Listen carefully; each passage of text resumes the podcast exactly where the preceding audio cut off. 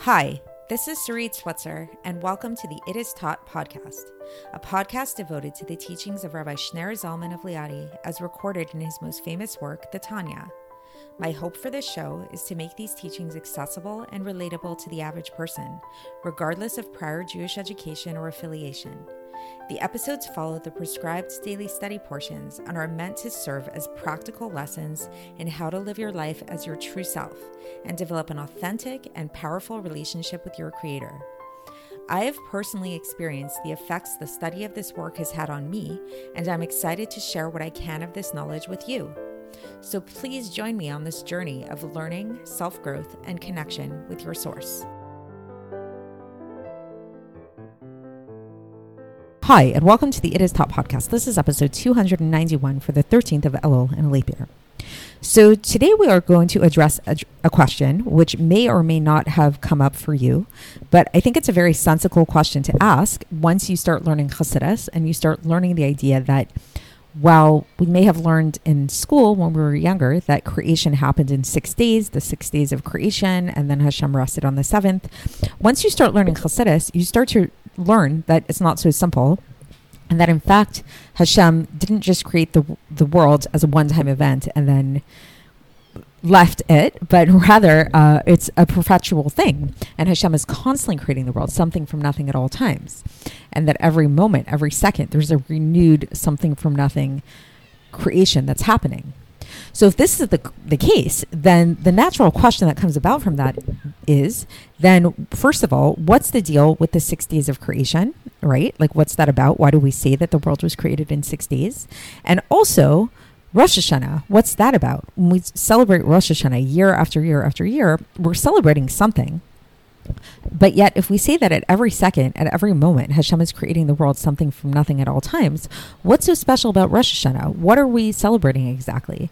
We're going to learn that there's actually this principle that I remember the first time I learned about this, I thought it was just really like it, it kind of blew me away that on Erev Rosh Hashanah, Hashem actually retreats his vitality, his life force from the world. And there's sort of like this existential moment where Hashem's like, should I create the world? Should I not create the world? Should we keep it going or not? And then it's actually our blowing of the shofar that calls the world back into existence. So it's pretty deep stuff. And so, again, the question is what is so special about Rosh Hashanah? What are we celebrating exactly on Rosh Hashanah if we know that Hashem is constantly creating the world something from nothing? So, for context, today we're going to be learning the second half of Epistle 14 of Iggeres HaKodesh. And we began this yesterday. And again, this just to get the broader picture of what this epistle is about is this is a letter that the, the Alter wrote to his Chassidim. Once again, like many of the other letters in this Iggeres HaKodesh, encouraging his Chassidim to give tzedakah, to give lots and lots of tzedakah, and specifically to give tzedakah to the land of Israel.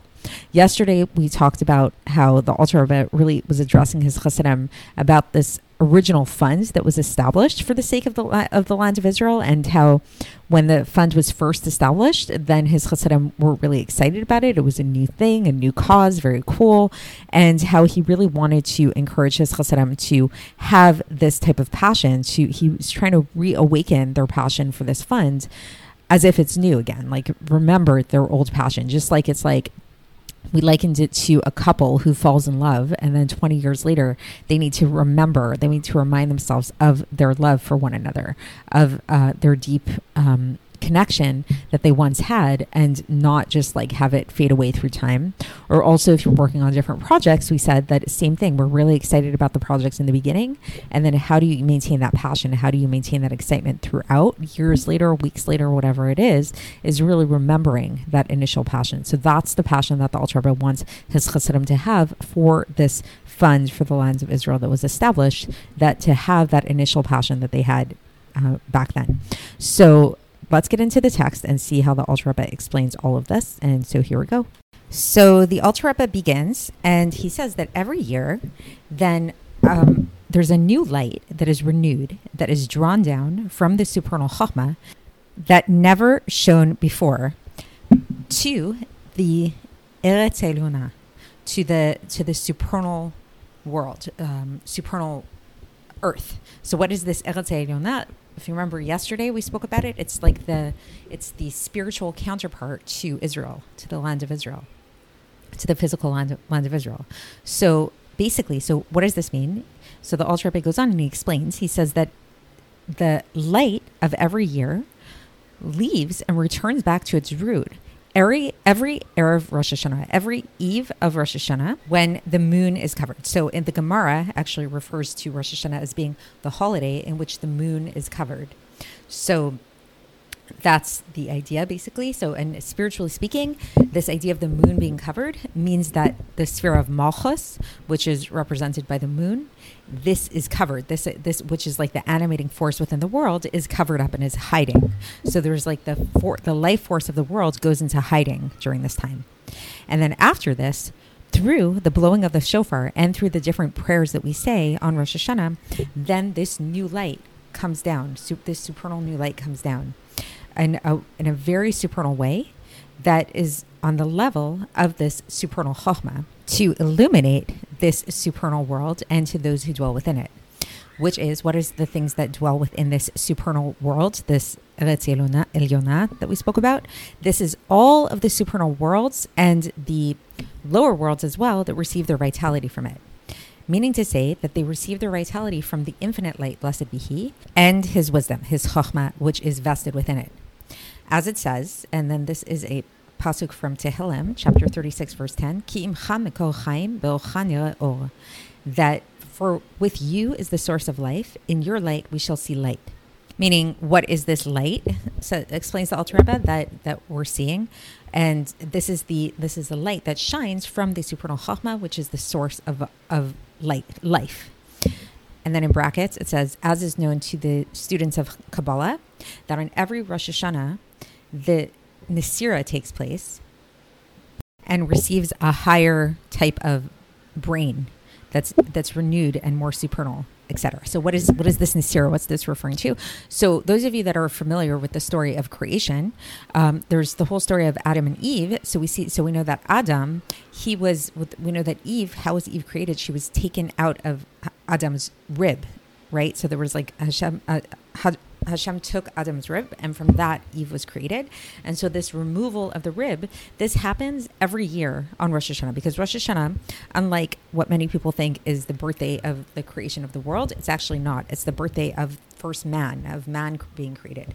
So, so too, it's like the anniversary of this Nasira happening, this removal of the rib. And so, what that represents um, Kabbalistically so there's a lot to go into there, but like on a very basic level that, the Rebbe is focusing on here is it's a removal of a certain type of like the mind, kind of, in order to create a new mind, a new kind of intellect.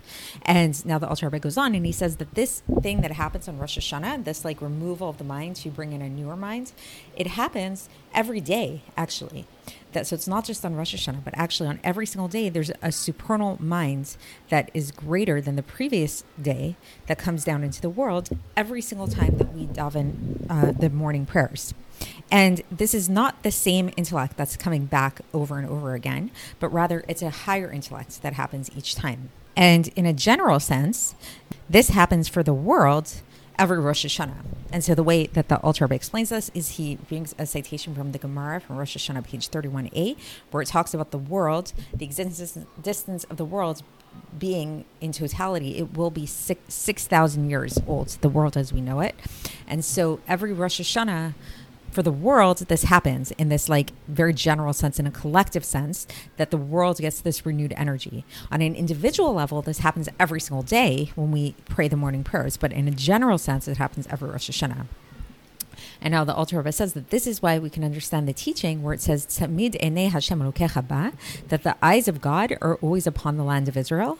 So right there, there's this teaching you may have heard of it before that the eyes of God are always on the land of Israel. Like the land of Israel has a special kind of protection to it. So what does that mean? Why specifically the eyes? So because the eyes is a is a description of the drawing down of the light of Chokhmah of, of wisdom. So it's like, you know, sometimes you think about that. You can look at somebody's eyes and you can kind of see their wisdom shining through their eyes. So this is why this association with chokhmah and with eyes, with wisdom and eyes, can be seen in the fact that we call, we actually call the chachamim, we call the sages, and neha the eyes of the congregation. So this is, um, this is in the Gemara. It explains this from uh, a pasuk in Bamidbar, chapter 15, verse 24. The Gemara in Taanis, page 24a, references these chachamim and explains that these chachamim, these sages, are called the eyes of the congregation, the Enei and we also know that there's another teaching that's also taught in the Gemara, which you may have heard before. Very cool teaching. This is from Bava Basra, page 158b, that Avira de Eretz Yisrael machkim, that the the air of the land of Israel makes a person smart. So there's something about like literally you can just like walk around Israel and the air can make a person smart. Maybe that's why I don't know, but maybe that's why there's so many entrepreneurs in Israel, so many very smart uh, business people and tech people and stuff like that, because literally, according to the Gemara, the air of Israel makes a person smart. But according now, we can understand this on a deeper level. That if we say that the eyes of God are upon the land of Israel, we know that there's association with eyes and with with uh, with wisdom. Then we can understand why this might be true. That the the land of Israel makes a person smart. The air in Israel, and this influence and this drawing down, even though it's continuous, even though it's like it's a continual thing. So right, like we spoke about this in um, in uh, in, in earlier parts of, of the Tanya, not only just in reference to Eretz Yisrael, but really to the entirety of the world, that Hashem is perpetually creating the world something from nothing. So when we talk about Hashem having this special attention upon the land of Israel, that's really just, it's, it's there. Um, it's it's perpetual. It's not just like here and there kind of thing, and it's not just like only on Rosh Hashanah or something like that. Nevertheless, there is it is different throughout the year. So every what happens is that every year there's a new supernal light that comes down because the light that it becomes renewed and is radiance on this Rosh Hashanah goes away, um, leaves on the next Rosh Hashanah that comes afterwards back to its source. So it's like, okay, so we actually have Rosh Hashanah is coming up not too far from now, right? So last Rosh Hashanah, we got this renewed light. And what's going to happen is it's going to be Erev Rosh Hashanah. And that new light that we had for this entirety of the year, like that's going to go back to its source. And then we're going to receive a new light and a higher light. And that is why it says this is how we can understand this idea of that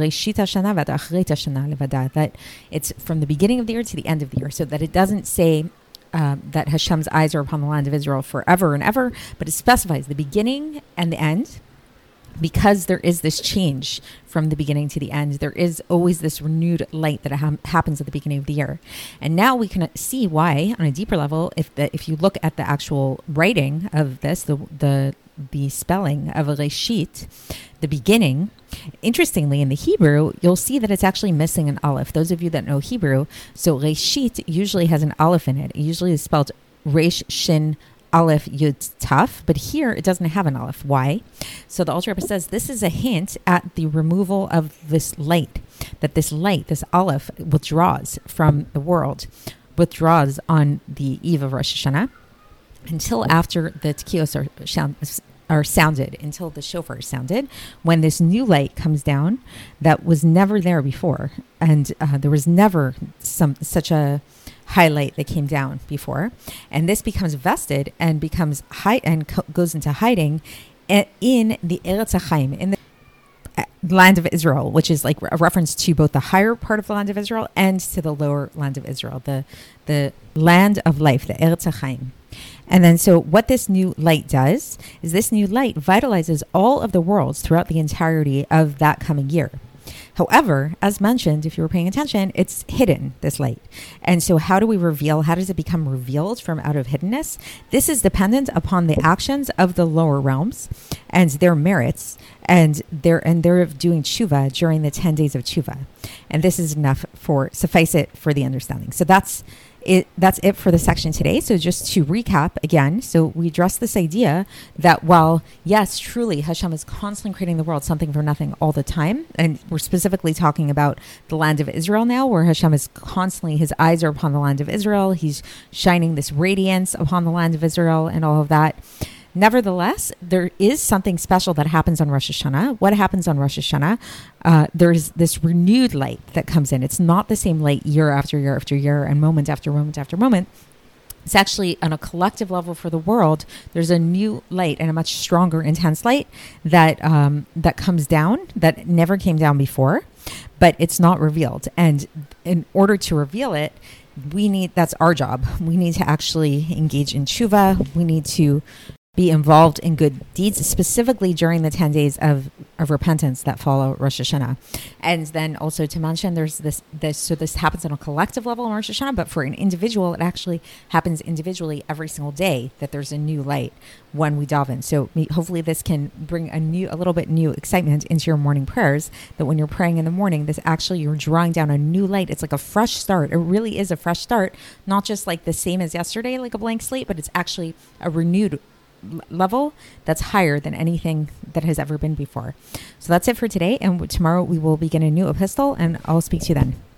Thanks for listening to the It Is Taught podcast, hosted by Sarit Switzer. This podcast is dedicated in loving memory of my maternal grandfather, Avraham Yitzchak ben Binyamin HaKohen of blessed memory. Music by Shoshannah. If you enjoyed this episode and would like to support the show, please share it with others and subscribe on YouTube, Apple iTunes, Spotify, or wherever you listen to podcasts. And make sure to leave us a five star review. To find out more about the It Is Taught project, including more information on my soon to be published book, please visit our website, itistaught.com. To catch the latest from me, follow me on Facebook, Instagram, and Twitter. Looking forward to speaking with you tomorrow, and until then, have a great day.